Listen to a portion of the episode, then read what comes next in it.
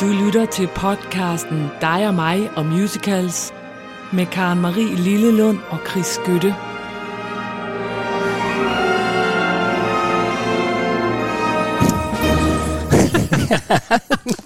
Så, Sådan, så er vi i gang. så sad vi her igen. Jeg er lidt forkølet i dag. Det synes Nå. jeg lige skal med, sådan, så man kan høre. Altså hvis man tænker, det er da en mærkelig stemme, han har fået.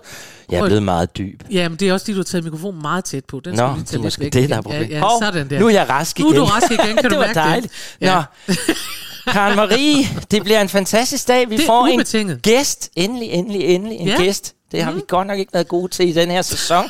Men nu kommer de som perler på en snor, så Det det, det skal vi glæde os til. Ja. Og så skal jeg jo overraske dig i dag. Ja. Og det har jeg også glædet mig rigtig, rigtig meget til. Ej, det er jeg så glad ja, ja, for, ja. du har ordnet, selvom du er syg. Ja, men du skal lige høre det her. Så kan du lige høre, hvad det er. Det kommer der. Kan du høre det? Hvad? Du ser helt glad ud. Hvad er det, Karen Marie? Ja, det ved jeg da ikke. Følger du ikke med?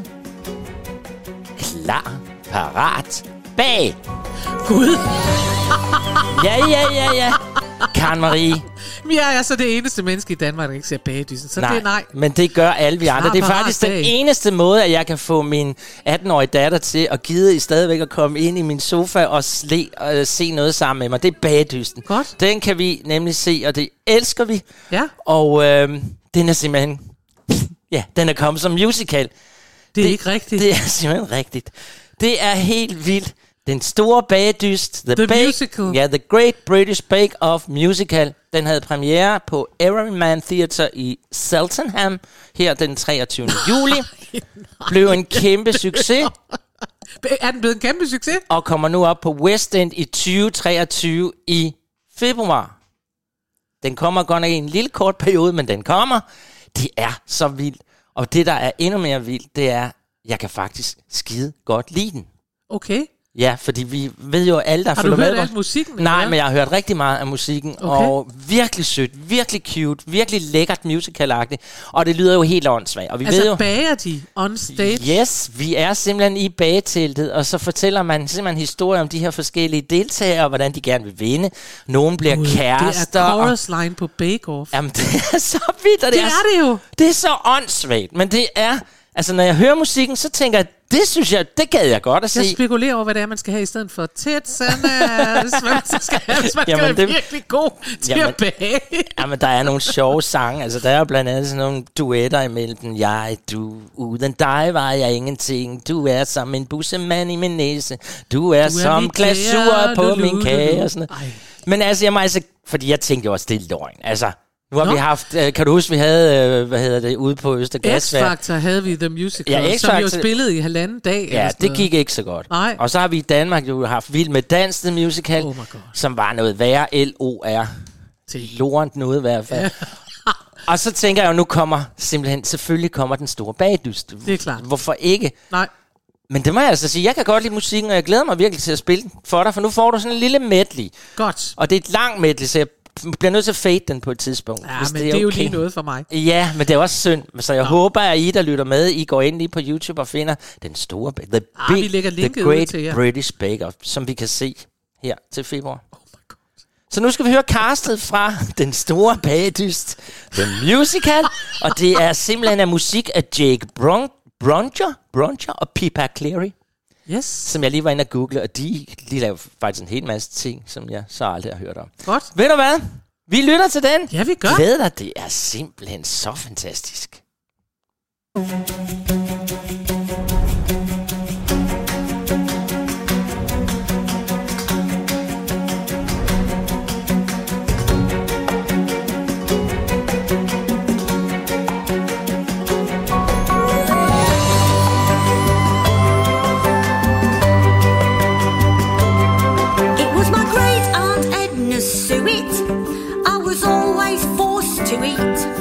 No matter how much I would chew it, it still found a way to repeat. So one day I said to her, Auntie, why don't I give you a break? So I made my own pie, only mine wasn't dry,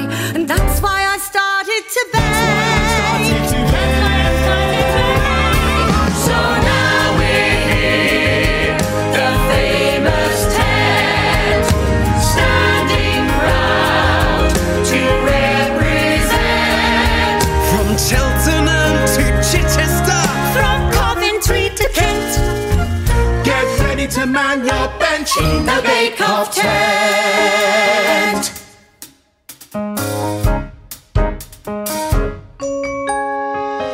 Everyone is so polite, all nice and meet. You love that dress. But there's something underneath the smiling no one will address. There's a prize to be won. And I'm not here for fun. The tent's so innocent, so little British country fate. It's a battle on a plate. I'm not here to make friends. I'm here for 10 out of 10s. Winning? Oh, well, it hadn't even crossed my mind. Cause obviously, I will be going all the way. Obviously, I'll shine. They'll drop off like flies till I snag the prize.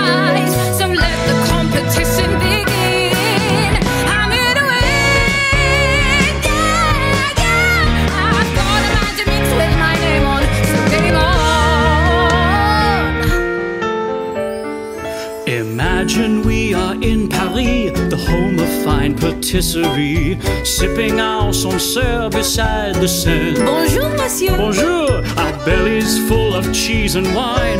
What a trebbion each time.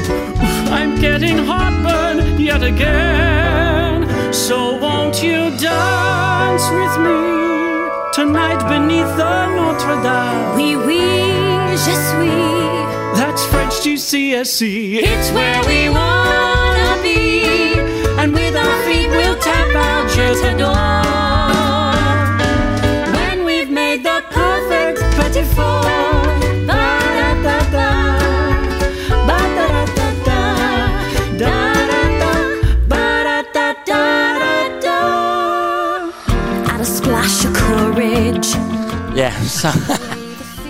altså, jeg kan lide det. Det må Jeg jeg, sige. godt lide det. Det er rigtig jeg bestemt. musical, det er som musical skal være. Yes. Ja, hvad siger du? Jamen, øh, altså, jeg er da på toppen over det. Det minder mig om, det der, om den der Spelling Bee, Ja, øh, som vi også har hørt, den musical. Den har også øh, samme øh, slags, der er de jo bare i stavekonkurrence, så det er måske ikke så mærkeligt af dem. Den har lidt det der... Øh, den har sådan noget øh, gammeldags over sig, samtidig med, at det, at det virker. Altså, altså jeg tænker meget øh, i Avenue Q, blandet med lidt Wicked. Der er sådan altså, den der stil der. Hvordan du nogensinde får Wicked derind, det ved jeg ikke, men altså, jo, det er jo fordi, du, du har de der klokker. Blim, blim, blim, bang, bang, du, du, du, du. Det er altså rigtigt. Altså, nej. Nej, hvor har jeg glædet mig til at give dig den Jeg er overraskelse. vild med det, og jeg, er fuldstændig blæst tilbage af overraskelse. og jeg Det skal man slet ikke tage fuldstændig, at du ikke selv har opdaget det her. Jamen, det er også meget det har været i danske aviser om... Hvem Jo, men ved? jeg har jo været væk. Jeg Ja, har du har været, været borte væk, det er rigtigt. og været på Broadway. Så Så, jeg har jo bare været fuldstændig det- lukket ind i min egen osteklokke. Det var en fordel for mig, når jeg endelig skal finde noget til dig, søde Karen Marie. Men Det det. kommer nok til Danmark på et tidspunkt. Skal vi ikke regne med det? Det håber vi. Nå, men Nu nu skal vi videre. med en gæst. Ja, Juppie, han sidder klar. ja. Så øh, skal vi ikke bare øh, se at komme i gang?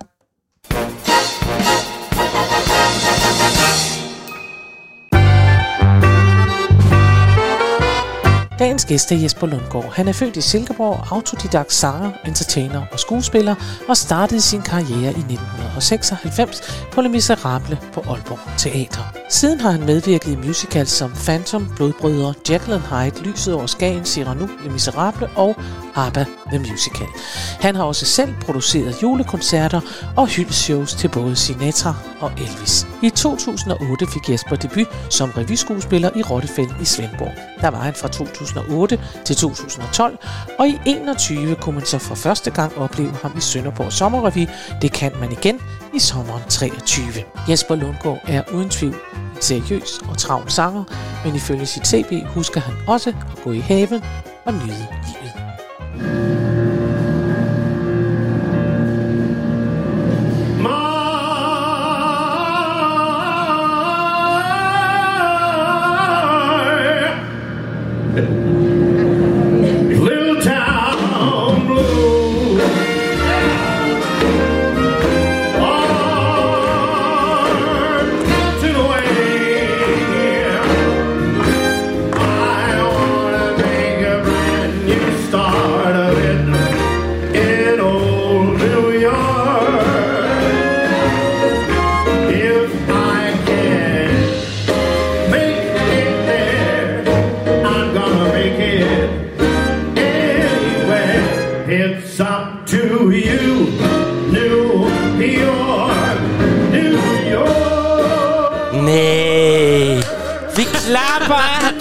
Velkommen Jesper Lundgaard. Du lige høre her, vi klapper sammen med dem her.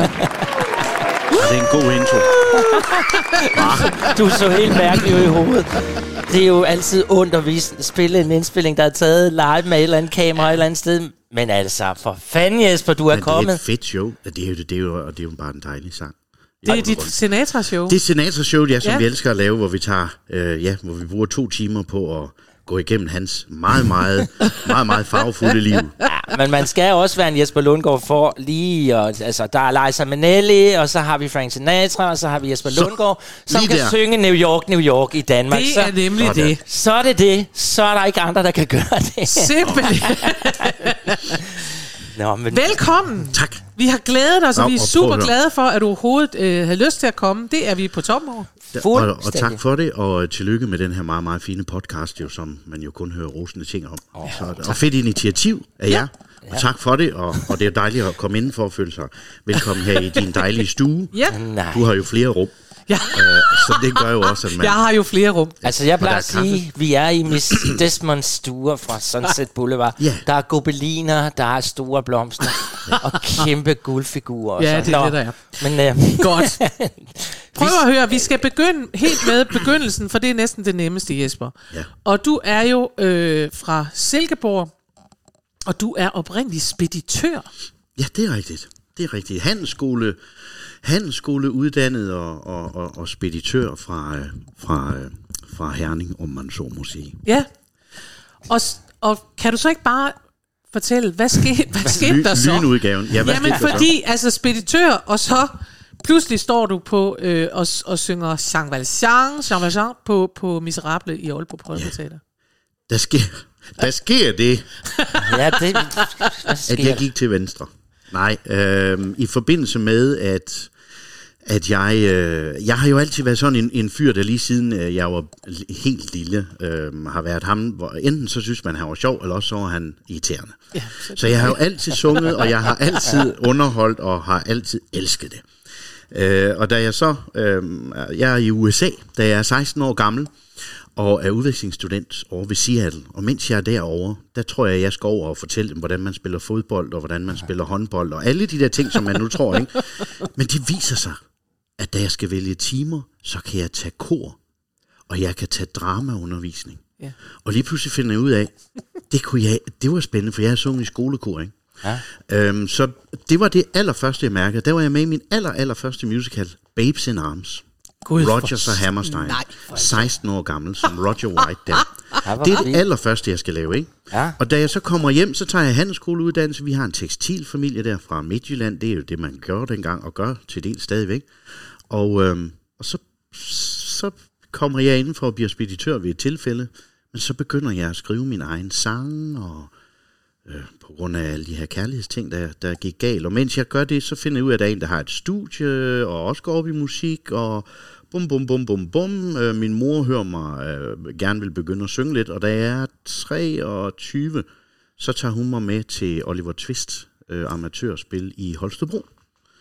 Og så foreslår hun mig bagefter, om jeg ikke skulle gå til optagelsesprøve øh, på Sound of Music i Herning, som havde en meget, og har stadigvæk en meget fin tradition for musicals. Ja. Og, øhm, og det gør jeg. Øhm, så tak, mor. Og, øh, og jeg går til prøve sammen med en af mine gode venner, Sten. Og øhm, det var den legendariske instruktør Erik Bent Svendlund. Ja, Nej. Bent Ikke. Som ham er jeg også startet med. Ja. Ja. Nyborg Voldspil. Det var dengang, man måtte sidde og få en øl og ryge til prøverne. Ja, Det er rigtigt. Øhm, det var dengang. Og, øhm, og jeg får rollen, den store karakterrolle så, som Rolf. Nej. Øhm, og den spiller vi jo så, øh, og så er der i det her, som, som vi jo alle sammen kender, så er der nogen, der åbner en dør, og der er nogen, der hedder Hanna og Åge Christiansen fra IKAST ude fra gymnasiet. De kender en masse til sang og bom, bom, bom, og de siger, Jesper, du synger skønt, du skal tage ned og møde en fyr, der hedder Ian Adam. Han holder kursus øh, nede på Svendborg Højskolen. Og, øh, og jeg tænker, det var en helt ny verden for mig. Altså, jeg er jo inden for det private erhvervsliv, jeg aner ikke en skid om noget. Og så tager jeg derned og står og øver mig derhjemme til øh, Stig Rossens If Ever I Would Leave You. Den kan stuen ved mine forældre sikkert stadigvæk huske, øh, for den blev sunget rigtig mange gange. Og så møder jeg op nede på det her kursus, og så er det simpelthen at trykke på en knap til en brand new world. Ja. Der mødte jeg jo blandt andet dig, Der mødte du mig, ja. Det er rigtigt. kære KM. Jamen, ja, jeg har aldrig været Og- hos Ian Adder, men det har alle jo. Det, Ja. ja. I hvert fald mange i den, gener, Ja, eller ja. Den, den generation, ikke? fordi vi er jo alle her over 40. Ja, Øhm, det er vi. Det er Og vi lidt nemlig. mere. Ja. Ja. Så, og så var jeg dernede på det kursus, og der var der simpelthen, øh, det var en åbenbaring. Det var vanvittigt, øh, fordi den her speditør, der er vant til at gå ned på et lager og, og ryge lidt Cecil og pakke lidt container og sådan noget, og drømte om at synge, han møder lige pludselig øh, en, en skøn samling mennesker, hvor det eneste, de drømmer om, det er at synge. Og jeg sang duet med Sonja Richter, og, og det var stort, og der var en, øh, en pianist over fra London, og nej, hvor er det spændende. Og det var simpelthen nok den uge i mit liv, hvor jeg var fyldt mest med ting og sager til overvejelse i mit hoved. Og to dage efter jeg kommer hjem fra det her kursus, og i bund og grund går rundt derhjemme, så den kan ikke rigtig samle mig om noget, så får jeg et telefonopkald fra Ian, hvor han øh, synes, øh, hvis jeg havde mulighed for det, så synes han, jeg skulle komme til London.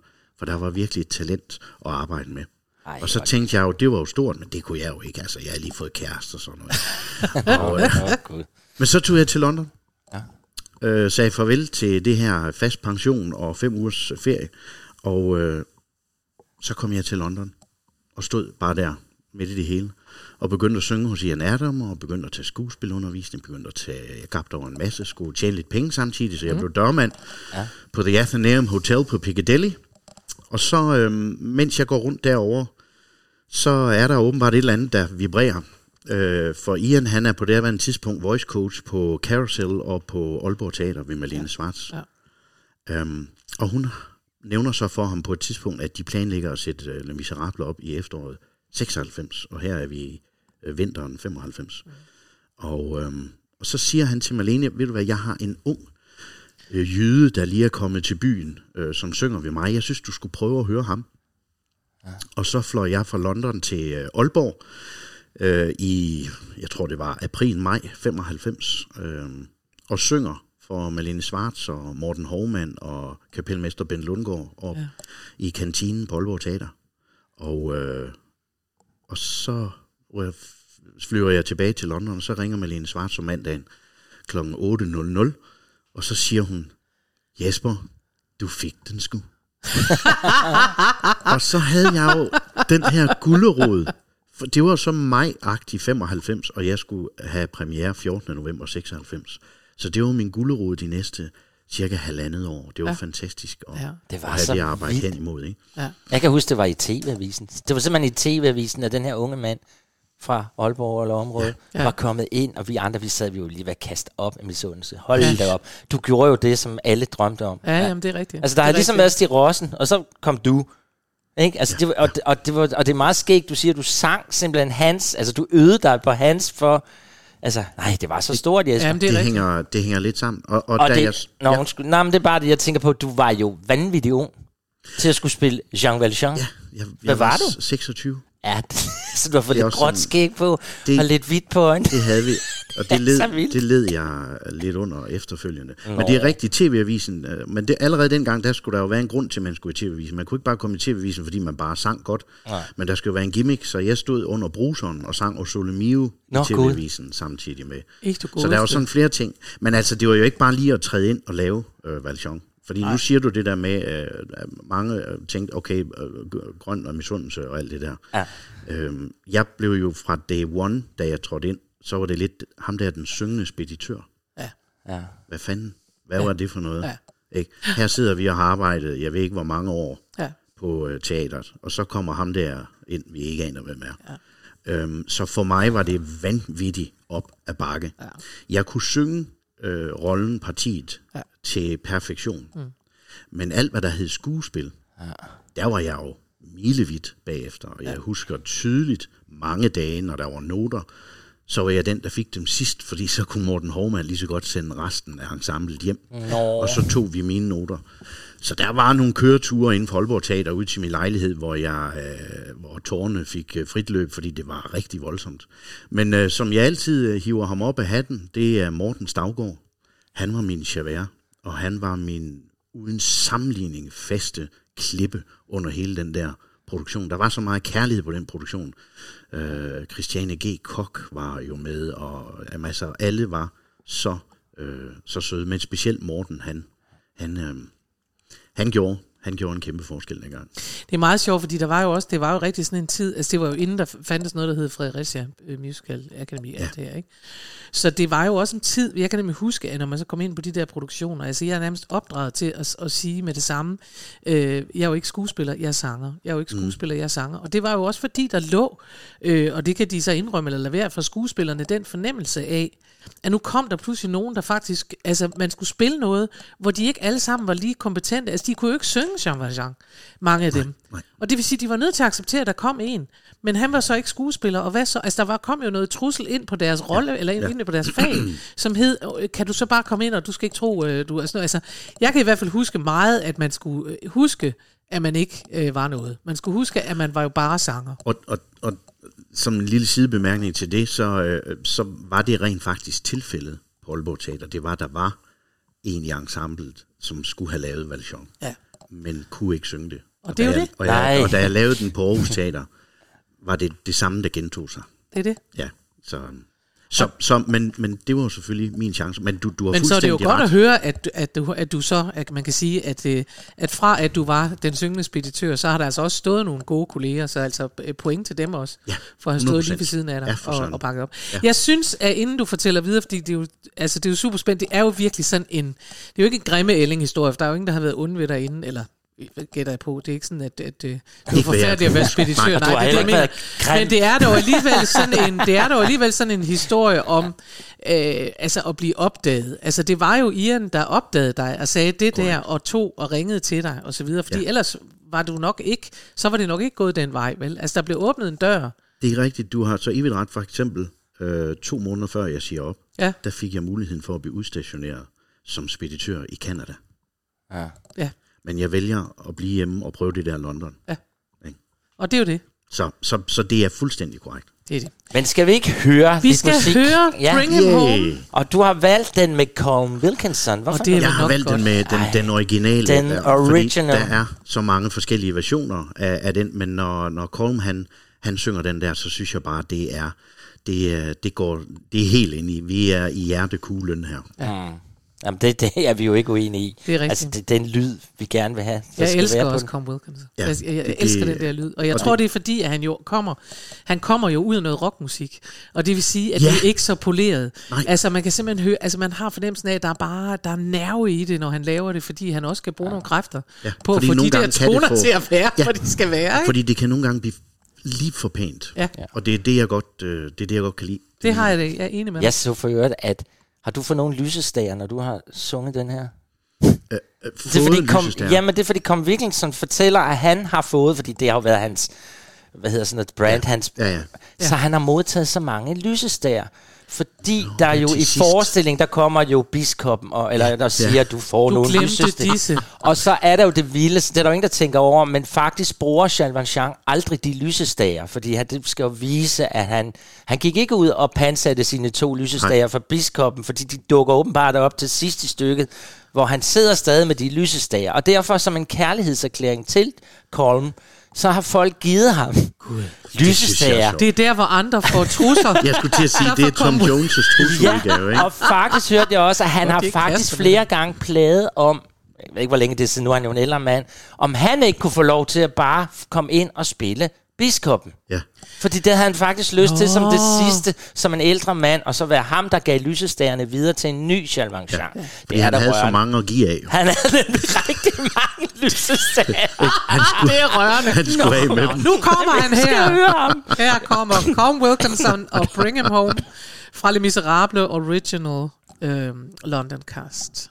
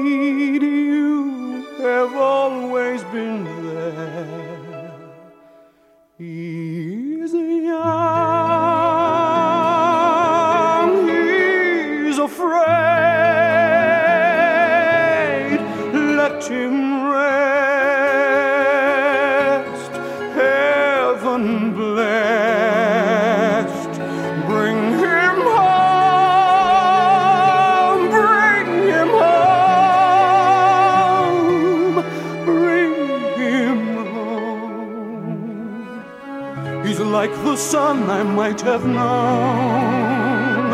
If God had granted me a son, the summers die one by one. How soon they fly on and on, and I am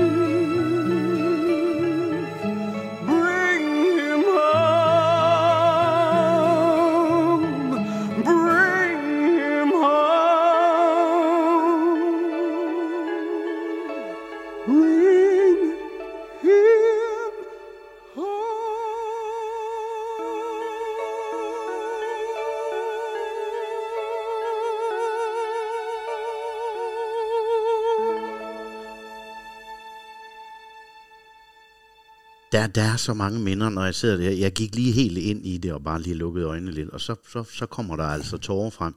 Ja. Fordi, øh, fordi øh, at det der med, når man hører en sang, som egentlig definerer en på en eller anden måde. Øhm, og da klokken den var 14.33, jeg skulle til at sige 1933, den 14. øh, november 1996, der sad Morten Hovmand øh, nede i kælderen. Han turde ikke at sidde og se premieren. Han sad med to øh, øl nede i kantinen på Aalborg Teater. og så øh, alle de høje toner, dem, dem sad han bare med en øl. Ja, det gik okay godt. Og. Nej. næste, og den, ja, den gik. Øh, fordi det var også tidligt øh, at, at, at, at, at lave den rolle. Og øh, jeg, jeg nyder stadigvæk at synge sangen, men der er også nogle ting, der er kommet... Øh, øh, der er nogle ting, der er kommet i vejen, øh, fordi der er jo noget, der hedder livserfaring. Ja. Og der skete noget... øh, Det, det, det er igen det der med følelser, der sidder inde i kroppen. I 2011, da jeg bliver, øh, da jeg bliver skilt, mm øh, der har jeg et rigtig svært øh, halvt år, hvor jeg for det meste gik rundt og, øh, og, og, og ude i skoven, og, og synes bare, at alting var svært. Øh, og der øh, skete der noget med min stemme. Der var noget, øh, der var noget sorg, der var noget øh, over det, som ikke var mere, der forplantede sig. Og der lavede jeg øh, Rottefælde-revy den øh, sommer nede ved, og, og Jens Krøyer skulle skrive sange, og der skete et eller andet. Der var noget, der, der forsvandt noget i toppen af min stemme. Mm. Okay. Og det gør, at den dag i dag, når jeg synger Bring ham hjem, Mm-hmm. når jeg kommer til den sidste tone, Ja. den kan jeg ikke synge mere. Wow. Jeg kan ikke bring... De Der er der, ikke der snører hele min hals. Nej. Og det, der er interessant, det er, at jeg har sunget ved den ene og den anden, Ja. ja. og Claus og øh, Fribo og you name it. Hold kæft, hvor har jeg knoklet. Men, jeg tror, jeg kom frem til, at der er noget psykisk. Der er en psykisk blokade, Ja. hvor noget i ens liv har sat sig et sted. Mm. Og det betyder, at hver gang jeg kommer til de to toner, så er der bare et eller andet, der tager om min hals og lukker og siger, Jesper, det, det kan ikke lade sig gøre mere, fordi du har haft den, altså der er noget i Der livet, noget, der har er lukket. Det et kapitel, der, er er, der er lukket for mange følelser der. Ja, ja, men det... Øh, Så, Det- så nu synger vi den, men i en anden tonart. Men der er også lidt... apropos til, nu talte vi om om Kolm, Kolm og hans lysestager. Ja. Fordi han insisterede simpelthen på, at han ville have sin familie med, når han lavede... Fordi der var jo, det ved du jo også, hvis man har en produktion, det tager jo uendeligt, og det slider på en familie. ja. Jeg ved ikke, om det var derfor, du blev skilt, det aner jeg ikke noget om. Men, men netop det, han insisterede på, hvis han skulle tage de store af de her Les Miserables, og hvor han også fandt som med opera, så skulle familien simpelthen med. Fordi ellers han var bange for, at... Så hang det ikke sammen. Ja, så hang det nemlig ikke sammen, og, og, og jeg kunne forestille mig, når man er oppe i sådan et følsomt parti der, så, så kræver det altså, at man kommer der, og ja, Ja. ja. Og jeg har jo, det, det, der er lidt interessant ved det parti, det er, at jeg har haft muligheden for at lave det i alt fem gange. Ja. Jeg lavede det jo sidste gang her, da jeg var 47. Og det er Silkeborg. Det var, øh, det var faktisk Herning i det var øh, Silkeborg var i 2011. Så lavede jeg det jo også i, i, i Herning faktisk i, i 2000, og jeg lavede det på Aarhus Teater og så videre. Men da, den forskel, der netop også er på at lave version, når man er 26 og når man er 47, ja. det er fantastisk. Du, du har rent teknisk, sangmæssigt, et vildt overskud der, når man er 26. Du kan jo gå på vandet, du kan jo vække mig og klokken 3 om natten, og så, så kommer det høje hoved skudt ud af en kanon. Ja, ja, ikke? det er jo det, jo. Øh, 47, så skal Ja. vi lige have en kop kaffe, og det er noget andet. Men der kommer noget helt andet spil. Ja. Ikke? har Da jeg fik min egen søn også, Ja, ja. så når, jeg, når man synger til Marius på barrikaden, mm. gud, nu har jeg min egen søn, ja. det er nogle helt andre følelser, Så ved man, hvad igennem. det er jo. Så det der spektre, ikke? livserfaring, det, er, det er en god uh, ting at, at Men det er så vildt, at du er blandt dem, som har fået lov til at synge det her. Så det kan du jo bare klappe dig selv på skulderen over og sige, det var, jeg var der. Jeg har Jeg var der. been there, done that. Men du har jo også spillet noget andet. Altså, du har spillet... Øh, altså, du har spillet Phantom. Jeg har spillet Phantom, Hvor? og så kigger I jo, og så tænker Ja. jeg, Phantom, ja. Men det, når vi skriver Phantom, der står ikke Phantom of the Opera. Nej, det gør der nemlig ikke. Der står Phantom. Maury Yeaston. Oh, Hans Maury Phantom. Eastons Phantom. Den lavede vi. Det var faktisk øh, nummer to produktion, Fredericia Teater lavede. Okay. De lavede den allerførste, det var i Vita. Ja. Helt tilbage med Tina Buchholst og Vagn Egon. Gud, ja. Det var way back in the days. Det var Sådan lavede back de in the nummer days, to. ja. Det var Phantom med mig og øh, Hans Duholm og Lisbeth Kjærulf. og Kim Hammelsvang, Godt. for det ikke skal være løgn. Hej, godt. som, jamen, jeg tænker Og der lavede vi Maury Yeastons udgave, som var øh, ren øh, fortællings- og ren handlingsmæssigt, efter min mening, en mere bedre udgave end Phantom of the Opera, mm. men selvfølgelig rent musikalsk øh, var der lige et par hits mere i jeg bare tænkte, Lige lidt. øh, lige, lige et par hits. Ja. Ja. Men, øh, men det var den, jeg lavede den, den gang, ja. Ja. Og så lavede du, øh, så lavede du flere øh, musicals, altså deriblandt Jekyll and Hyde og... Øh, Blodbrødre. Blodbrødre. Ja, den så jeg på Odense Teater. Odense Teater. Yes, der sad Chris i salen. teater. Sammen med lavede Lavbjerg, ikke? Ja, rigtigt. Ja, Dejligt, jamen. Sammen med Henrik. Lyset over Skagen. Ej, Søren for sent. Søren, ja. Skal vi huske alle de det er brødre Søren. der. Det er Ja, Søren. der er jo mange at tage. Lys over Skagen, ja. Uh, Kim Sørensens uh, Lys over Skagen i 7 Ja. og 19, ja. Uh, Cyrano, Miserable har, har vi nævnt. Og så når vi frem til ABBA, The Musical, som er den seneste musical, du har lavet, ikke? ja, det var i 20. 2020. Ja. Det og det var, der, øh, den blev lukket ned af corona. Ja, men, øh, og, og det var, øh, det var, ja.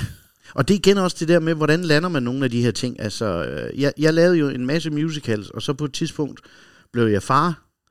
Og så øh, ringede Niels Bo Valbro på et tidspunkt, og dengang ringede Flemming Enevold også i en anden forbindelse, og bum, bum, bum, øhm, om jeg ville flytte til København og bo et halvt år, syv måneder-agtigt Ja. øh, noget. Øh, og og det, det kunne jeg ikke på det tidspunkt. Nej. Det synes jeg noget. Nej. Øhm, det er jeg jo så lidt fortrudt. Øh, øh, fordi ja. det er jo sådan inden for vores branche, at øh, telefonen ringer x antal gange, og når man så lige pludselig bliver ved med at sige nej og, og stille nogle krav i forhold til, at der ikke kan honorere, så stopper den lidt nogle gange med at ringe. Øhm, og der var så en lang årrække, så blev jeg skilt, så kunne jeg slet ikke tage til København, synes jeg, fordi jeg elsker jo den der knægt over alt på jorden, så, mm. så lang tid jeg kunne være ved ham, skulle jeg være det. Øhm, men det gjorde så, at det var nogle andre ting, jeg begyndte at interessere mig for. Men så lige pludselig her, så ringer Susanne Brøgning i efteråret 2019 og siger følgende agtigt, Jesper, jeg tror, vi har haft, øh, vi har haft øh, 3-24 nu til casting på, på rollen øh, som Pierce Brosnan-agtig i øh, Mamma Mia, og enten så ser de skide godt ud og kan ikke synge, eller også så kan de synge og ser øh, ikke godt ud, eller passer, eller noget. og så lige pludselig siger den svenske producent, at han har siddet og kigget på teater på klart, Ja. Øh, og øh, altså siger de, at der er en eller anden, der skal synge op i Aalborg, en eller anden, der hedder Jesper, Jesper Lundgaard. Er det noget? Og så siger de, gud ja, ja selvfølgelig, hvorfor har vi ikke? Og ja. alt det der, ikke? Og så, øh, mens jeg er ved at renovere hus, så stiller jeg øh, en stige op med en telefon på, og, og sætter lige et hvidt øh, lag op på en baggrund på en øh, nypudset væg ude i Aarhus. Og så synger jeg øh, audition tape og sender på min telefon. Og så får jeg, øh, så skal jeg lige pludselig være med i, øh, i, øh, ja, i Mamma Mamma Mia. Mia. Fedt. Og det var jeg jo sindssygt glad for. Jeg skulle spille Fedt. sammen jo med Annette Haik, Ja. min, min rigtig, rigtig gode veninde. Ja. Så det var jo noget helt, helt andet. Ja. Og det var fantastisk. Hold kæft, hvor var det fedt. Og det var bare, det er sådan one altså igen, handlingsmæssigt, bob, bob. Ja. Men det er jo feel good. Ja. Det er feel good. Ja, det er det. Det er jo feel good. Det er og det. komme ind der i paljetter der til sidst, og plateauhæle. Altså, det var det tætteste, jeg er kommet på. Man tænker, det var nærmest den eneste scene, forestilling, der skulle have lov til at spille under corona, hvor man tænkte, vi har brug for det. Ja, Kan vi ikke lave et eller andet? Ja, ja, ja. Ej, det, det, var, det var stort, ikke? Og, og, og så skulle jeg jo kysse. Jeg skulle kysse med Annette Haik. Nej. Og det havde vi det altså lidt sjov med. Ja, Det havde vi det. Der var, der var som Annette plejer at sige, Lundgaard, der var tunge på afvej. nej. Og øh, ej, vi havde det sat sjovt. Vi havde det sjovt. Var det ellers ikke Annette, der blev slikket i øret af et eller andet politiker Ja, på det rådet? var- Det var Frank Jensen, det er Frank noget Jensen, helt ja, andet end Jesper men du Lundgaard. måtte Det er, godt. noget, det, er Ja. noget, det er noget helt andet. De skrev før det ekstrabladet, at Annette Haik var anmeldelse langt bedre end Mary Streep. Sådan. Men hun Wow. er skøn. Jeg kan mega Ja, godt lide. Jeg, Jeg kan kender desværre hende godt ikke privat, men hun virker som det Hun skønneste er menneske. en øh, skøn, og jeg skal faktisk have frokost med hende, når vi er færdige. Nej. Hvor er det hyggeligt. Men Så ved jeg du hvad. Jesper, så, Så må du kan jo hilse hende og sige, sige, at vi er store fans. vi, og vi gerne vil se hende her i Ja, ja, podcasten, det skal hvis jeg hun gøre. skulle få lyst til det Ja. på et tidspunkt. Der er meget velkommen. Men der sker jo så det, at vi spiller og spiller og spiller, mm. og så begynder der at blive uro på bagsmækken. Ja, det er noget lort. Og så, øh, ja, den 11. marts, var det ikke der, det var? Øh, der er Jo. pressemødet, og vi spiller for fuld, skær, for fuld tryk i Tivolis koncertsal, og så er der pressemøde i vores pause. Og da det er færdigt, så går vi, øh, så går vi tilbage på scenen, og der spreder sig med det samme sådan en... Folk begynder, uden at snakke om det, så begynder folk at kramme ekstra. Og når man går ud fra scenerne, så er man sådan henne Gud, det skulle nærmest være omvendt, men og, ja. og røre, røre ved hinanden. Ja. Øh, og da vi går ind til, øh, til finalen, øh, eller vi kommer ud, øh, hvor Annette har sunget The Winner Takes It All, som var noget af det sindssygeste, hvor jeg bare skal stå og kigge i fem minutter på en, der går i opløsning. Øh, så, så, siger hun, så siger hun, Jesper, jeg tror sgu det her det er sidste gang. Ej. Og så går vi ind og laver Waterloo, og jeg kommer ind på orange scene der, og folk, og det er vildt, ikke? Og så er det slut, og, og så bagefter så står vi sådan og kigger på hinanden, og så bliver vi bedt om at komme øh, tilbage dagen efter, fordi så skal vi lige finde ud af, hvordan vi holder, holder øh, øh, forestillingen varm med trin og sådan noget, fordi vi er jo tilbage om en måneds tid, ikke? Ja. Og der står vi og skal spille 84 shows i Jylland. 84 shows, som jo aldrig blev til noget. Det var så forfærdeligt. Det var der jo mange andre, der også oplevede, men nu taler jeg bare lige fra egen næse. Jamen, det er da klart, I Det er har en fest, I er bare nu 10 kæft. med, og så slukker og det kommer jo aldrig til at ske igen. Er vi ikke enige om det? Jo. Altså, det er der kommer corona, Det- eller vi siger det- Mamma Mia. Ja, nej, mamma Ej, mere, men at de lukker det ned på den måde, det Nej, kommer det aldrig til at ske igen. Men det var, det var sjovt at være med. Det var meget, meget sjovt. Et skønt, skønt cast, øh, og dejligt, dejligt. Man, Man kan jo ikke glad. forestille sig andet. Det er meget sjovt, fordi jeg kan huske, da vi for mange, mange, mange år siden lavede Grease, der talte jeg med en eller anden om, at man at uh, cast tit kommer, man kommer til at ligne lidt den musical, man spiller med i. Altså, den påvirker, hvordan castet er med hinanden. Da jeg spillede Me and My Girl, der var der virkelig sådan en, en total øh, øh, legetøjsagtig stemning, hvor folk lavede pranks hele tiden. Og, ja. og, og, så fordi det var sådan noget, og for musikken var sådan noget, du, du, du, du, du, du, sådan noget øh, lululu og sådan noget. Øhm, og, og da de spillede Grease, der var der så mange intriger, så det fatter man ikke. Altså jeg synes bare, det er meget, meget mærkeligt, at hun er på det der, øh, når jeg hellere ville have haft det der, det er Ja, altså også præcis. underligt, og hvorfor kan vi ikke og sådan noget. Og vi tænker, gud, hvad er det mærkeligt, hvor jeg tænker, at Mamma Mia også må påvirke, sådan, så man bliver glad i noget, fordi det er feel good. Man bliver glad i låt, og det er der er det. mange af sådan småkager og sådan noget. Og, Ja. Og tanning. Og mennesker kan lide hinanden, ja. og det er vidunderligt. Vi skal også huske, det er skønt kram. at være til og sådan noget, ikke? Og der er der en, en, en fantastisk historie, for nu skal vi lige om lidt høre en sang derfra, Mamma Mia med Mary Streep. Og Mary Streep, hun går jo efter den 11. september i New York, hvor alt også bare er forfærdeligt. Ligesom corona. Øh, der går hun en, en måned efter ind og ser Mamma Mia sammen med sin datter. Og hun går fuldstændig opløftet ud fra den forestilling. Altså, og siger, prøv at høre, det var jo det, vi trængte til. Alle var jo knuste. Ja. Øh, og så hun skriver simpelthen et brev, som hun sender afsted, hvor hun simpelthen takker castet og producenter og alt muligt for den her. Hun siger, det er jo det her, vi trænger til. Vi trænger simpelthen til Mamma Mia og fest Ja, oven på ja, alt det her. Ja. Som I jo også øh, gjorde. Og det gør faktisk, at da de skal lave filmen Mamma Mia, så på grund af, at hun har skrevet det brev, for det var egentlig meningen, at det skulle enten være Olivia Newton-John eller Michelle Pfeiffer, der skulle have spillet hendes rolle. Men fordi hun har skrevet det brev, så det kan have en af de der producenter huske, og så, fordi de tænker, vi kan jo ikke spørge Meryl Streep om det her. Altså, vi kan jo ikke bede hende om en rolle i Mamma Mia, altså det er jo lige under hendes. Og Meryl siger yes, det, hun bliver super glad, for hun føler nærmest, hun skal sige tak for, hvad Mamma Mia ja. gjorde for hende dengang. Det er næsten et kald. Ja, Ja. så det blev et kald for hende. ja. Og det er Ej, det der med, at I står og danser, og så kommer den der besked, ja, vi lukker landet ned, og man Ah, var det er sådan også lidt... forfærdeligt. Vi vil Ja. aldrig tale om det. Nej, nu skal vi Nu have noget glæde. Fest. SOS fra Mamma Mia, og, vi kom, og den kommer fra filmen, fordi at, øh, vi er på en eller anden enige om, at øh, Pierce Brosnan, han er... Altså, det, han, Han er toppen. Han er, han er bare toppen. Ikke verdens bedste sanger, må man sige, men han er bare toppen, og han kan noget andet. Han kan nemlig noget andet. Ja. Han leverer, synes jeg, og apropos det der, vi sagde, at i gamle dage, hvor man altid skulle sige, jeg er jo sanger, jeg er jo ikke skuespiller. Og så sagde skuespillerne altid, nej, men det er lige meget, han ikke kan synge det, han kan spille sig til det. Mm. Og rigtig tit var det løgn. Men det er det ikke, når det gælder Pierce Brosnan. Nej. Han kan faktisk spille sig Ja, til det, det og det er derfor, 100. at han er en af de helt mest fantastiske. Ham skal vi høre nu. Ej, hvor Det godt. bliver Så får vi dejligt. lidt fest.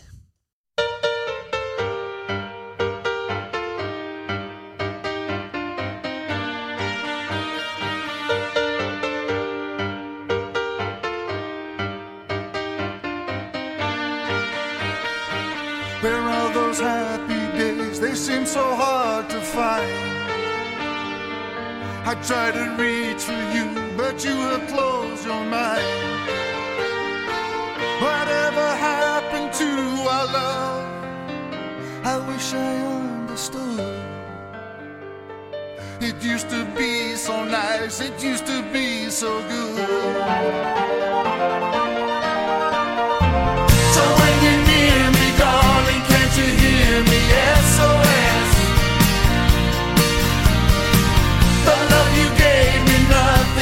Save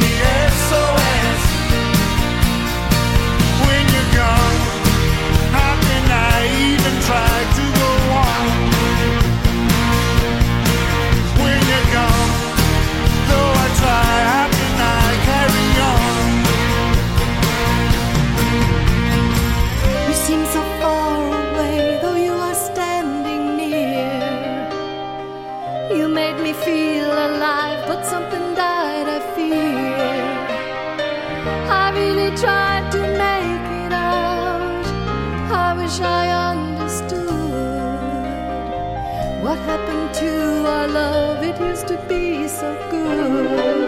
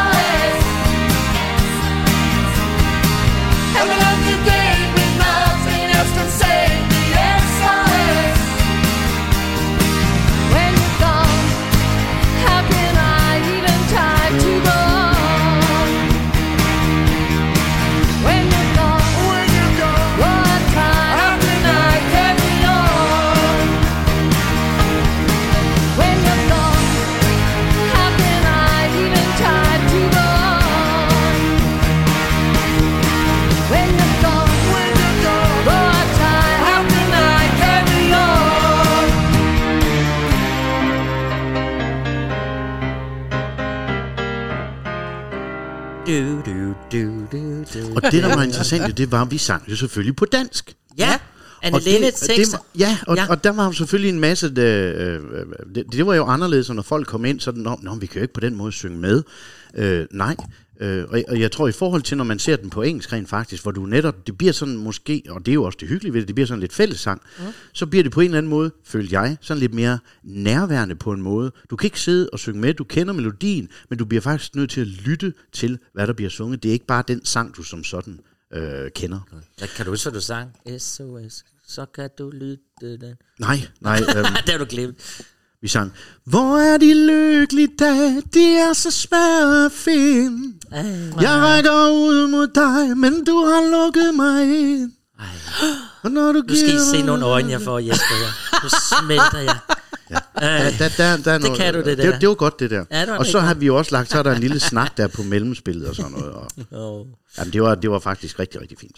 Som Karen Marie plejer at sige, Mamma Mia er den bedst fungerende jukebox musical. Jamen, det er Det er. Altså, Der- der fungerer det far, hele. simpelthen. Yes. Men det, og det har jo også noget at gøre med, at det er den bedste jukebox overhovedet.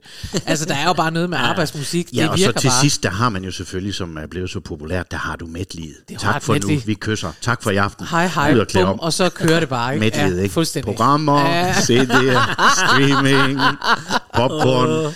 Ja. Nå, vi skal videre nu, øh, fordi det du jo øh, har fortalt, som øh, er, er logisk, du bliver skilt, og så, øh, og så er det bare det, at når man har et barn, og så kan man ikke bare lige tage øh, øh, 10 uger, eller hvad hedder det, 10 måneder til København. Det så, gjorde så jeg i finder hvert fald du ikke. På noget, nej, det gjorde Nej. du ikke.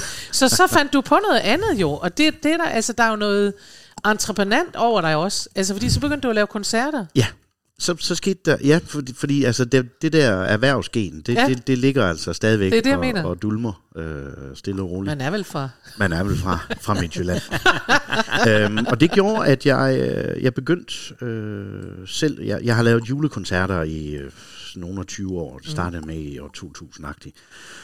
Og, og der begyndte jeg selv at, at, at producere dem.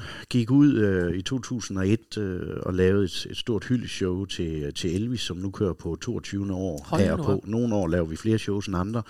Øh, Elvis er jo det eneste idol, sådan jeg virkelig har. Okay. Øh, Ikke at jeg har ham hængende på væggen, men det er den eneste, jeg har, virkelig har dyrket musikalsk. Det er, det er, Det er Elvis. Elvis. Og, så, og efterfølgende laver vi Sinatra-shows.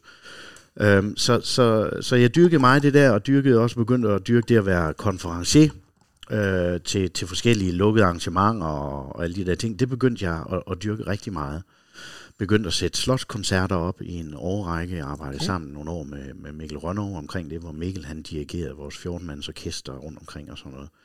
Ja. Øhm, så så det, det begyndte at, at, at sætte sig, for der skulle selvfølgelig øh, ske et eller andet jo. Så, øh, så samtidig, øh, samtidig med det, så, øh, så, så skete der jo selvfølgelig nogle, nogle afstikker også, fordi så begynder man at tage andre øh, øh, ting ind fra den her palette af, af arbejdsmuligheder, mm. der jo selvfølgelig øh, mm. der er i landet. Og Ja. så er det jo selvfølgelig en fordel at selv kan gribe en telefon og lave noget salgsmateriale og kan tænke nogle tanker. Det er det. Og så er der jo den øh, fordel ved at lave koncerter i modsætning til at lave musicals, at der behøver man faktisk ikke at passe til rollen nødvendigvis. Hvis øh, man kan synge det, så kan man få lov at synge det. Ja. Og, øh, og når jeg siger sådan, så er det jo fordi, at vi har, at vi har talt om, at du... Øh, at du har sunget øh, sange, som egentlig skulle være sunget af kvinder, og at, øh, du, selv, at du selv siger, den skal vi nok vende tilbage til, men det er mere det, at, øh, at du også siger det der med at være Valjean, når man er 26, og så skal man have sat gråt skæg på, og sådan noget, det er jo vilkåret. Ja. Men når du øh, står til en koncert, så har du ligesom hele øh, paletten, og kan gøre, hvad du vil. Ja. Det er jo også en frihed. Og, øhm, og, det, og det kom jeg jo ind over, for jeg begyndte jo at arbejde sammen med, øh, da det hed engang, øh, underholdningsorkester var, var på toppen, og Ja. lavede store musical-koncerter og hyldesting, med blandt andet øh, Lene Sadolin og alle de her skønne mennesker. Og øh, så jeg sang jo med øh, alle mulige, og begyndte jo efter Le Miserable, der kom øh, Helge Engelbrecht og bankede på min dør. Nå, hvor sjovt. Øh, og så sagde han, Jesper, vi skal da lave nogle plader sammen. Og øh, så lavede vi faktisk tre plader Ja. med et lille band, nemlig Aarhus Symfoniorkester. Lille bitte og orkester. øh, efterfølgende Sønderlands Symfoniorkester. Ja. Og der lavede jeg faktisk de tre første plader, jeg, jeg sådan lavede. Det var med, det var med dem. med fuld øh, udrykning. Og den første turné over på i 1999, det var med Sønderlands Symfoniorkester. Og Er det siden her? er det faktisk kun gået ned ad bakke. Øh, Jeg sidder her med en det CD. Ja, det er den aller, i bund og grund den første. Jeg lavede jo egentlig 94 for min egen børneopsparing, med mit gamle disco-hit Hang On på. Ja. Men øh, hvis vi lige tager den til siden, så er øh, Jesper Lundgaard, Jesper Lundgaard, det, vi, mange, vi var ikke så kreative med titlen dengang.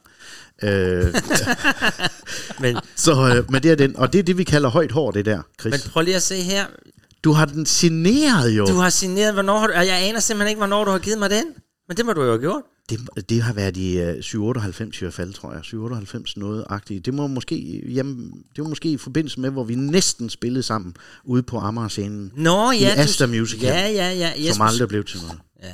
Desværre. Jesper Ej. skulle spille hovedrollen i min Ja. store debut, kæmpe. Asta. Nielsen. Ja. Så har du givet mig den her. Det tror jeg på. Flot fyr. Må jeg se håret et øjeblik? Ja, det er den ret hård. Ej, men det er altså vidunderligt. Jeg skal lige beskrive... Ej, hvad er det også for et look? Hvad er det for et blik, du har? Det er sådan et... Bu, bu, bu, bu, bu. Ja, præcis. Han er lækker. Nå, det tror du. Ja, Altså, det var er der, hvor du kunne vælge imellem en, en karriere som øh, flødebolle, eller, Stor sanger. Jeg er så set glad for, at du valgte det sidste. Jeg vil bare sige, det er med hjælp af en meget kraftig føntør 1200. Det er saftsus, men det er tæt på at være det, der hedder det var triple det. blowout, som Mm. de kalder det i USA.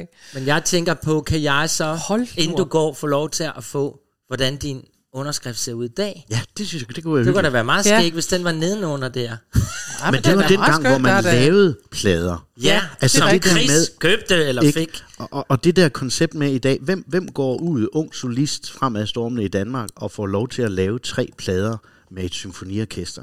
Nej. Det, det, det, Det er der ingen, der gør, ikke for der er ingen, der køber CD'er længere. Nej.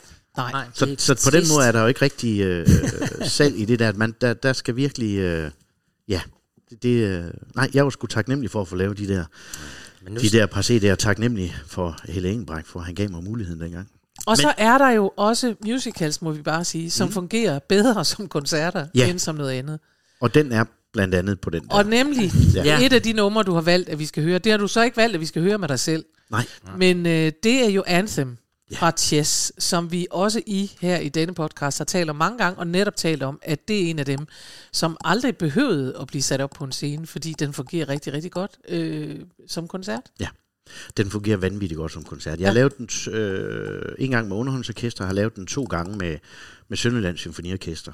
Og det er, øh, det er helt fantastisk. Altså Ja. musikken er jo bare Virkelig, virkelig fantastisk. god. Ja, ja. Stå og synge Mountain Duet, stå og synge You and I, stå og, stå og synge Anthem, Kæmpe. reprisen til sidst, høre pigerne Know Him So Well, det store kor, vi havde sådan en gymnasiekor på 300 dernede i Sønderjylland. det så vildt. Og det var, det var bare det der brus der på de der, der til Ja. sidst på The Endgame. Åh, Ej, jeg får helt... godt. Ah, men der er jo simpelthen Altså, sådan nogle wow, wow, flotte wow, wow, korsteder wow. i jazz også. Ja, vildt, vildt. Det er helt vildt. Også der ja. i Anthem, når de kommer ind, Ja. og sammen med guitar. Og det bare løfter. Ja, Åh, det er rigtigt. Ja, det er rigtig fedt. Fornemmer at vi kan lide det her? Ja, det fornemmer, at vi Ja, det. jeg fornemmer har du, det. Jeg fornemmer det. har du spillet sammen med Tommy Schøberg? Har du været, været på scenen med ham? Øhm, nej, jeg har ikke været på scenen med ham. Jeg har været i den samme sal. Jeg har trukket den samme luft som, øh, som Tom Sjølberg. Min gamle øh, manager, Carsten Svolgaard, CSB Island Fanø Entertainment, han inviterede mig med til Trondheim på et tidspunkt, hvor vi skulle op og opleve en svensk trio. Vi skulle opleve en øh, svensk komiker, som jeg desværre ikke husker navnet på. Ja. Så var der så Tommy Sjølberg, Tommy Schøberg. og så var der datidens uden sammenligning hotteste sanger, der havde vundet den første en af de der sangkonkurrencer op i, i, i, i- i Norge, der hed Jan Werner. Jan Werner. Jan Werner. Jan Werner. Ja. Ham skal I faktisk måske lige prøve at dyrke lidt musikalsk en dag. Ja. Han har jo, og han døde desværre i en meget ung alder, kun et par 30. Nej. Og det var, det var nemlig, det, det er sådan en sidehistorie, men, men han var den vildeste stemme, jeg måske har hørt i Norden, faktisk. Okay. Øh, en helt vanvittig stemme. Og den, øh, den oplevede jeg deroppe, og, og, og samtidig med Tommy Sjøberg. Øh, så det var en kæmpe oplevelse. Jeg blev kæmpe fan af Jan Werner og blev meget berørt, da han lige pludselig jo i en ja, ingen alder gik, øh, gik, gik bort. bort. Uheld, eller hvad skal man syg? Øh, nej, jeg tror, han var, altså, han var meget, meget stor øh, fyr. Nå. Jeg tror, han, jeg tror, det var noget med hjertet, Hjertet, faktisk. altså, ja. Øhm, men så Tommy Sjøberg, han synger selvfølgelig Anthem, men det, der var allerbedst den aften, Ja. det var, da Tommy satte sig på en stol sammen med en guitarist og sang Vind over oprørte vand. Ah. Bridge over troubled water Ah, på svensk. Nej. Og det var, jamen det var mageløst. Ja. Ganske simpelt. Ja. Fordi jeg tror, Tommy nogle gange, når han har sunget Anthem, som han plejer at sige, det er min pensionsopsparing. Ja. Øh, og det, og det, er er super rigtigt. fint. Men, men jeg tror også nogle gange, så kan det må, måske være svært at blive ved med at, at virkelig mene Ja. det, når Ja. man synger Ja, ja. den sang. Men det her, det var som om, der var en svag brise gennem oh, koncertsalen. Så det var er stort, stort, stor oplevelse. Også nogle toner i Anthem, som man også lige skal være på toppen til at kunne lave. Ja, Anthem er jo overraskende øh, i dens udvikling, fordi man tænker, okay, hvad er det, vi er oppe på til sidst? Er det sådan ja. noget øh, G-agtigt? Ja, det er no problem. Men når du går igennem den, og du kommer der til sidst, så bruger du bruger simpelthen stemmen på en anden måde, og du skal altså virkelig give den gas øh, til sidst, ikke? Ja. Mm, ja, jeg kan Ja. det ikke med min forkølelse. Ellers så kunne jeg godt. Ellers kunne du sagtens. Ja, det kunne jeg det er sagtens. godt. Det kan I så sidde og more jer med. Uh, vi tager jeres mikrofoner, for nu skal vi høre Tommy Schjørberg i den originale indspilning, dog i en remastereret udgave fra 2014. Her kommer han.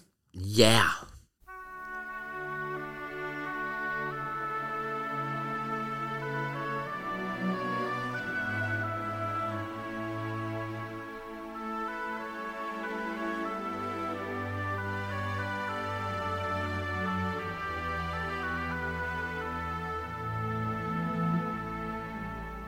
No man, no madness, though their sad power may prevail, can possess, conquer my country's heart. They rise to fame. She is eternal, long before lines were drawn.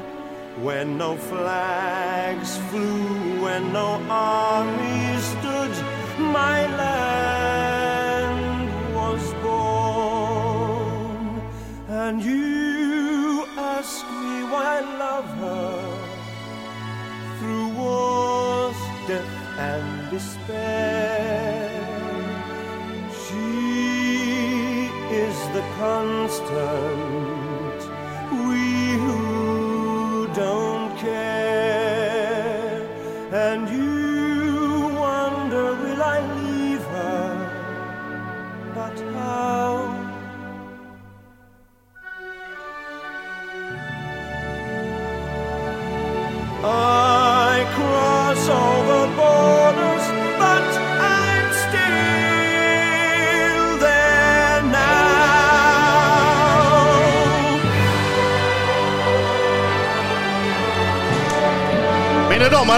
Takk for i aften.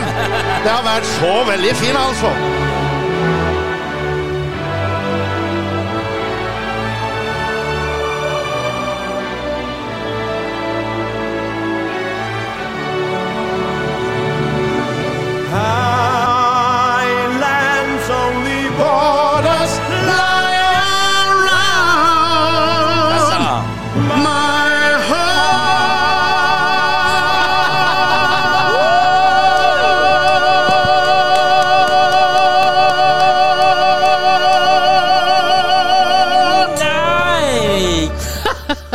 Nytår!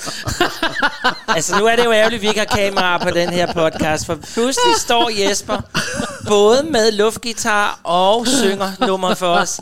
Faktisk meget højere end selve Sjøberg. Det må vi sige. Ej, hvor var det godt. fantastisk. Det trængte vi da lige Men vi savnede også den der guitar på det Ja. der lille mellemstykke, ikke? Ah, det er så... altså. Ja, Ej.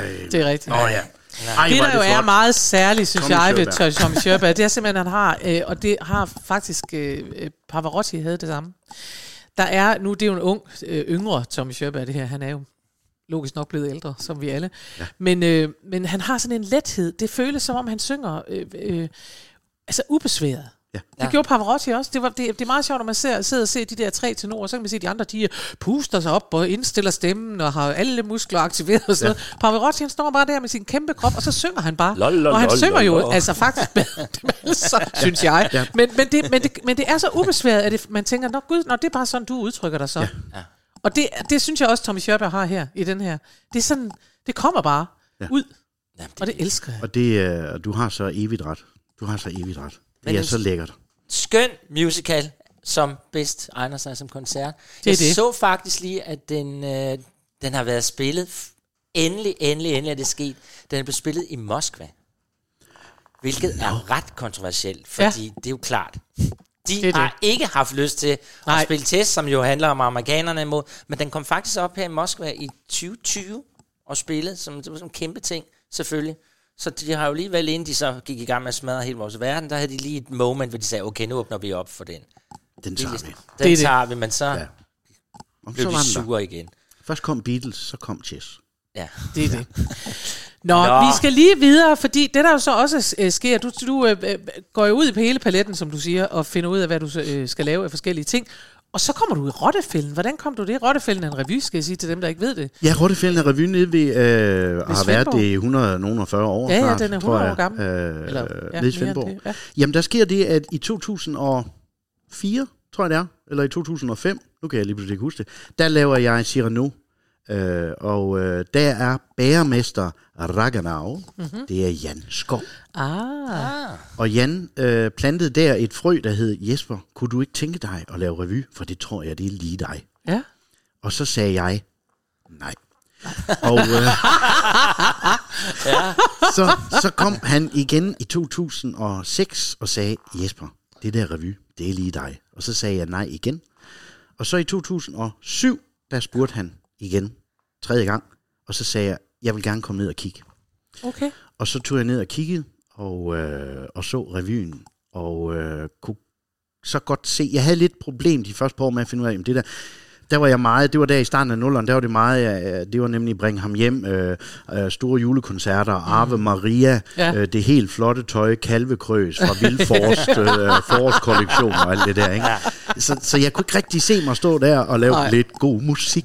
Gør Gør alle mennesker glade. glade. Det, jeg kunne ikke se den. Øh, Nej. men så kom jeg derned i 2007 og, og oplevede blandt andet øh, Dario øh, Åh. i revyen, og Jan og, og Hyggelig, og den der gamle tradition, og det der hyggelige sted, det er et meget lille sted, øh, Rottefælden, øh, man laver ikke revy dernede mere nu rent faktisk, de er flyttet om på Svendborg Teater, men man sad sådan øh, 240 mennesker ved nogle meget små borde, og man var meget, meget tæt, og det var mega hyggeligt. Ja. Og så, ja, så sagde jeg simpelthen ja, og igen trådte ud et sted, hvor jeg kan huske den første sæson 2008, det var, det var så det var så angstprovokerende. Det var så angstprovokerende. Og det allerførste nummer, øh, når det første jeg fik i hovedet, det var sådan et nummer, hvor, vi skulle være transvestitter. Og det var bare sådan, hvad står der, jeg skal have på der? Latex korset, lange støvler, Ave Marie. Nej, det kan jeg ikke få til at passe op i mit hoved. Og du skal være halvnøgen. Nej, det, det kan jeg, det kan jeg ikke alt det der. Så jeg blev udfordret max på det der. Og så var jeg dernede i fem år. Ja. For jeg elskede det. Kom derned igen i 15, og nu skal jeg i gang ned i Sønderborg Sommerrevy med min Ja. tredje sæson, og jeg, jeg elsker det faktisk. Men der må jeg jo så sige, se hvad I jo, jeg er jo Fynbo. Ja, det er Nu du. har vi altså to gange i dag hørt om, hvis I tager til Svendborg, Ja. Først tager du ned til Svendborg og får Ian Adam. Hele dit liv ændrer sig. Så tager du ned til Svendborg til Rotfælden. Hele dit liv ændrer sig det er endnu en gang. faktisk rigtigt, Chris, ja. Og ved du hvad? Vi tager snart til Svendborg, vi to igen. Så skal vi ned på Ærø, Hotel Ærø, og så bare Ja, men en Svendborg god... er et, Så sker der noget nyt. vidunderligt Ja. sted. Det, det er rigtigt. Der, der, der, det har faktisk været skilt. Jeg har ikke lige sat de to ting sammen før, men det var, det var to gange, der virkelig skete noget anderledes. Ja. Det er jo der, det hele ændrer sig. Det er simpelthen øh, det er den livsændrende by for dig. Ja, fordi der, der, det er jo igen det der med, så, så, så finder man ud af, at der er noget, andet- noget, noget andet, man får lov til at lave der. Ja. Fedt. Ja. Hvor var det sjovt. Men ved du hvad, vi trænger jo sådan set til at høre Jesper synge noget. Nu fik vi jo ja. lige lov til det sådan her, uden at I andre rigtig kunne høre det. Men øh, skal Mhm. mm. vi ikke høre noget Jesper synger? Jo, det skal vi. Hvis du tør, Jesper. Må... Og det var fordi, nu skulle vi jo lige, vi skulle bare lige vende det der med, at du også øh, spiller revy, fordi det er, er, er, fordi det er jo faktisk ret mange år, du har gjort det. Ja, det er det så derfor Det er det så, så er det jo også en vigtig del af det. Men øh, lad os lige gå tilbage til det der med koncert, for jeg nævnte jo lige i begyndelsen, at en af fordelene ved koncerter er, at man også kan synge sange, der faktisk er lavet til nogle andre. Ja. Og, øh, som, og du har jo en sang fra Jekyll and Hyde. Ja, fordi jeg lavede Jekyll og Hyde i to produktioner i 2004 og 7. Ja. Jeg har noget med årstal. Ja, du har. Øh, 2004, og det var den 13. marts. Ja. Øh, jeg har Ja, med det er 2004. og, øhm, og der er jo en, en af de helt store tenorbasker sange, This is the moment, Ja, ja, ja. som vi jo synger og synger og synger for Ja. den. Men hver gang jeg lavede forestillingen, så rollen øh, som Emma, Ja. hun havde en sang, der hed Someone Like You. Ja. Og den sang var den sang, jeg havde lyst til at synge. Men det kunne jeg jo så ikke. Nej. Øhm, og så i, 2000 og, øh, i 2011, der tager jeg, ligger jeg an til, og øh, jeg har været i gang med at spare op. Ganske simpelt. Og jeg finder ud af, at jeg gerne vil til London og indspille en plade med 12, 11-12 sange, som virkelig betyder noget for mig. Ja. Det var i for, forlængelse af en masse sådan livsændringer. Og jeg tager til London, indspiller med min gamle pianist Matthew Freeman, nyder London. De halvandet år, jeg øh, studerede over, de satte sig jo.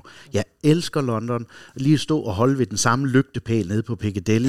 ah, ned til Ian Adam og Ja. stå og trille en tårer og tænke, nej, hvor var det fantastisk. Gå ned til Royal Albert Hall, Leicester Square, alle de der ting. Altså jeg vil bare sige til det. vores lytter, man kan se, at Jesper han holder fast i ting, når han står og Det steder. er Man kan det- se, at du griber, mens du sidder i studiet og griber og siger, hold fast i en lygtepæl, hold fast i noget stakit, hold fast i... Jeg kører, alt er godt. Og Hvor er det det er godt. vigtigt, det er Ja. vigtigt. Det Og så, være så, god i så, en fængsel. Han holder for trammerne. Ja. han bevæger sig. Nå, men så tager du Og til London ja, og, så, og så står jeg ude i det her studie og går og finder ud af lige pludselig er sådan noget te- terapi. Jeg indspiller de her 12 sange, de betyder alle sammen voldsomt meget for mig. Og jeg får lavet repertoiret, og så begynder jeg at synge Someone Like You, bare sådan for sjov. Og lige pludselig fandt jeg ud af, jamen, det kan jeg jo sagtens, det er den, jeg skal synge. Mm. Og lige pludselig finder man også ud af, at på sådan en optagelse, og det er nok derfor, jeg synes, vi skal prøve at høre den, øh, det er, at der ligger der ligger lige pludselig i forhold til 1996, Jesper Lundgaard 26 år, så ligger der lige pludselig tonsvis af, af livserfaring. Der ligger en anderledes øh, varm, øh, varm stemme, nogle andre facetter, og det er det, jeg synes er ret fantastisk, mm. øh, med hvordan tingene netop, øh, øh, netop ændrer sig i livet, Ja. ja. også stemmemæssigt. Ikke? Lad os høre den. Vi hører nu Someone Like You med øh, fra pladen, eller CD'en, der hedder London Sessions. Ja, det er jo så med Jesper Lundgaard, det vidste vi jo godt. Men øh, jeg kan meget lide, den hedder Det ville London være Sessions. ondt, hvis du sagde, og vi hører den med... nu Med. hører vi den bare med en anden. Den kommer her. Værsgo.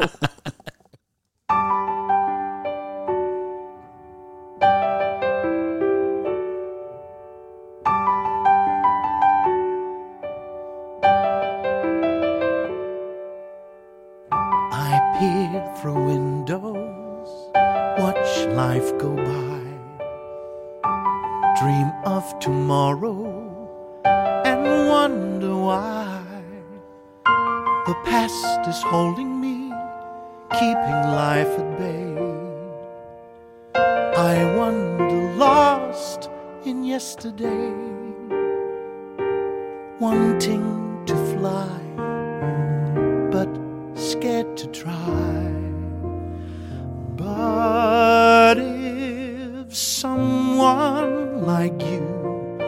Found someone like me, then suddenly nothing would ever be the same. My heart would take wing, and I'd feel so alive if someone like you found me.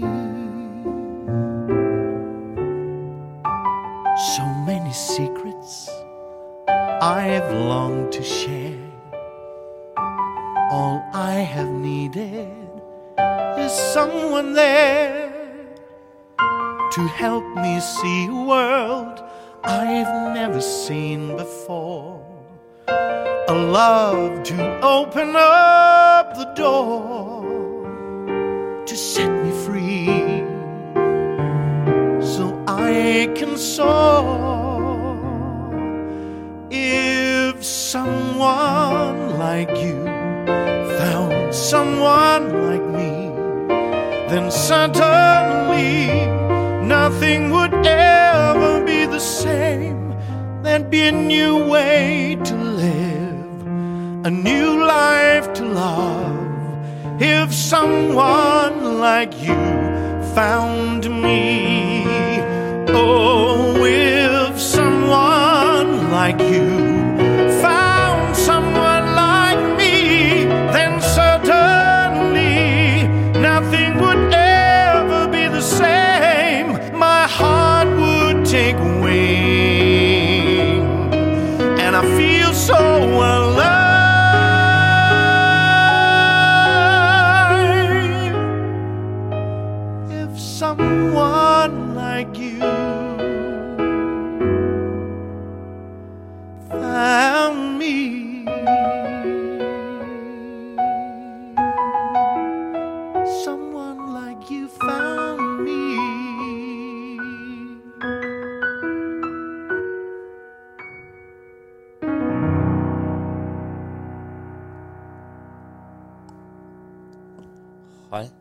kæft, der gav du mig en tår i øjnene.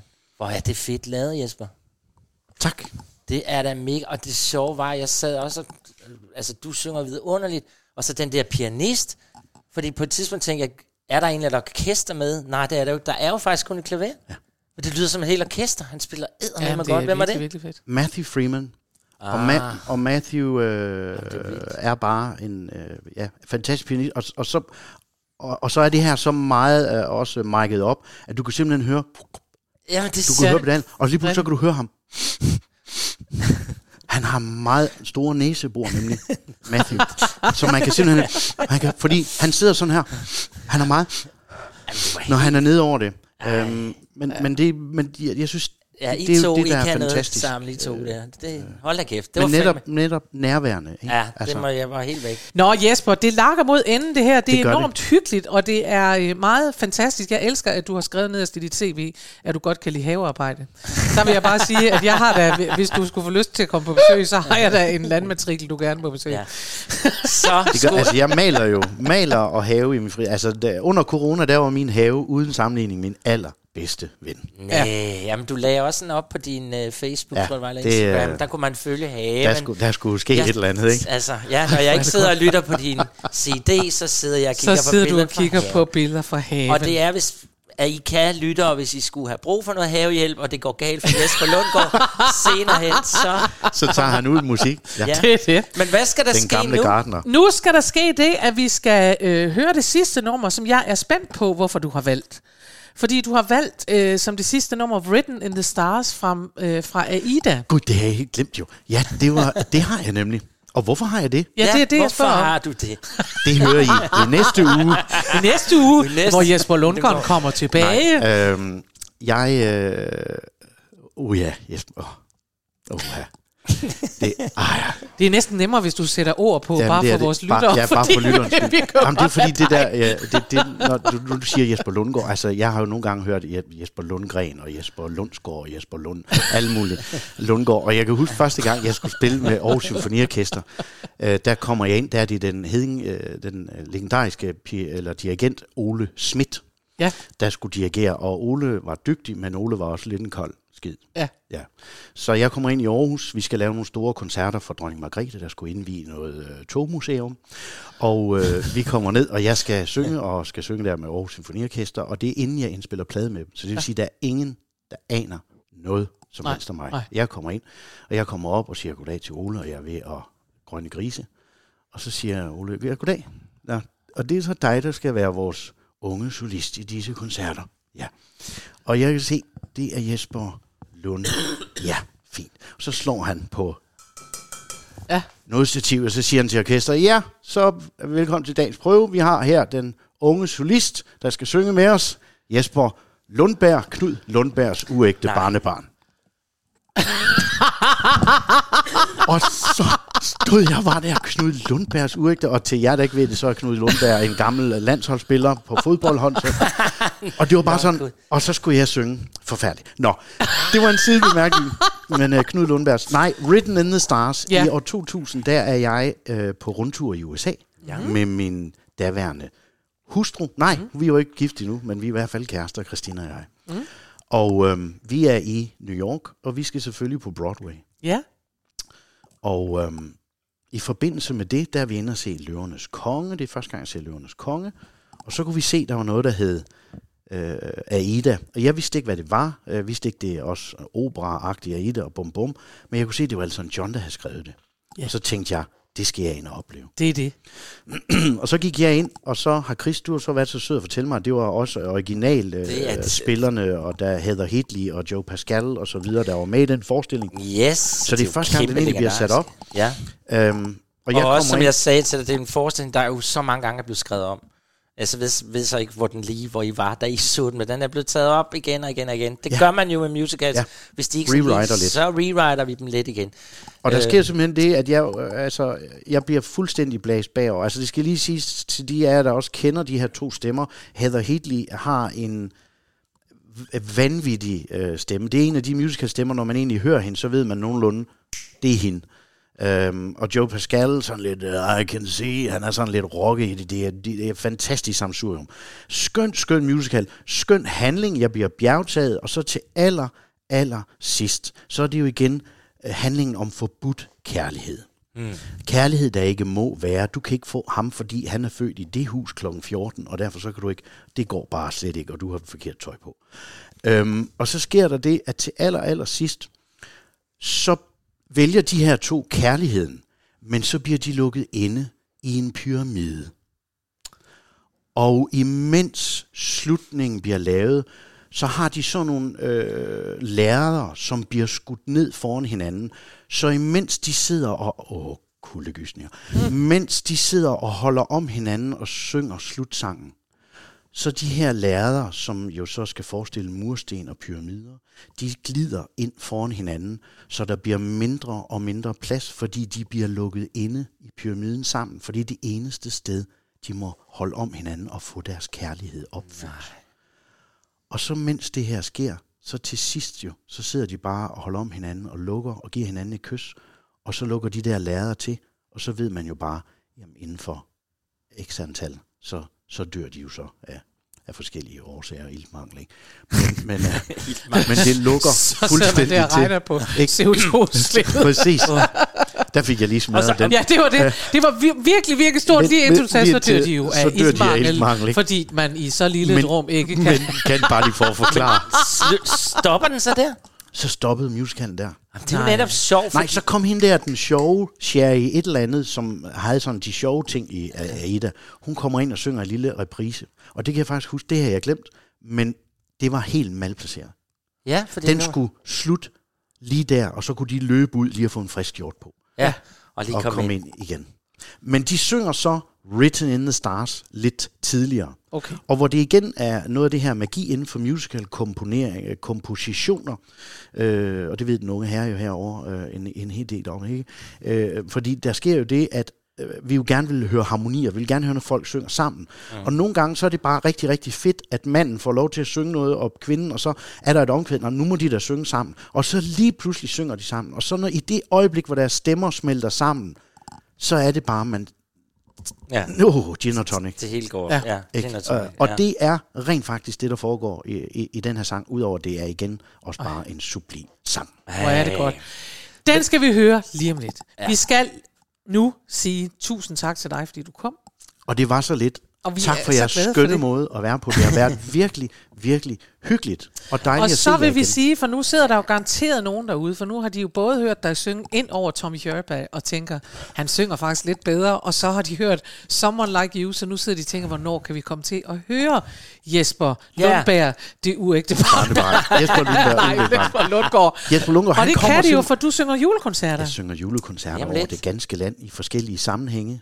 Yes. På lundgaard.dk Det er det. hjemmesiden. Det er jo nemlig det, vi lige skal have med. Gå ind på jesperlundgaard.dk, for der kan I finde og købe billetter til julekoncerterne. julekoncerter. Og, og vi kommer I, rundt en del på Sjælland til foråret med mit uh, Frank Sinatra-show uh, bare i se. uh, teaterforeninger. Så i virkeligheden skal man bare lige gå ind og holde med øje med din hjemmeside. Det er det, man skal. Og Så- hvis man så tænker, jeg orker bare ikke at komme ud inden jul, Ja. så kan man jo også øh, købe billetter til øh, Sønderborg Sommerrevy. Det kan man. For der er du også. For der er jeg næste år. Nej, og der bliver det sommer man kan jo igen. møde dig alle Se der, der er så rig mulighed for Men det. nu skal du blandt andet have den her, så du lige kan lave din ja. autograf, så vi kan lægge den Det ud på vores skal. Så kan I se, om så der er laver sket. Jesper så sin autograf Og så skal vi have, så skal vi jo for øvrigt sige, at næste gang vi ses, så skal vi tale om dans, fordi Ja. det kom vi jo til at tænke på, da vi så dig. Jesper, du er jo også danser. Åh, det er et kompliment. Så skal vi have en hel udsendelse med Hel dans. uddannelse. Det bliver også vidunderligt. Ja. Men Ja. altså, Vi er nået til vejs ende. Ja. Tak til dig. Tak til lytterne. Og øh, ja, nyd livet. Vi ses og høres ved om en uge. Tak. Farvel. Stars. Hej hej.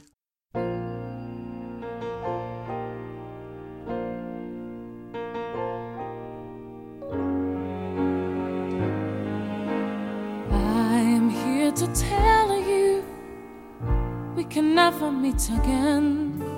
Simple, really, isn't it? A word or two, and then a lifetime of not knowing where or how or why or when you think of me or speak of me and wonder what befell that someone you once loved so long ago so well. Never wonder what I'll feel as living shuffles by. You don't have to ask me, and I need not reply. Every moment of my life, from now until I die, I will think or dream of you and fail to understand how a perfect love can be confounded out of hand. Is it written in the stars? Are we paying for some crime? Is that all that we are good for? Just a stretch of mortal time, or some God's experiment in which we have no say, in which we're given paradise, but only for them. Marry the Princess Radames you can help my people. This could be our chance to do something important. Don't you see? Nothing can be altered. There is nothing to decide. No escape, no change of heart, no any place to hide. Oh, you are all I ever want, but this I am denied. Sometimes in my darkest thoughts, I wish I'd never learned what it is to be in love and have that love returned. Is it written in the stars? Are we paying for some crime? Is that all that we are good for? To some stretch of mortal time? Or some God's experiment?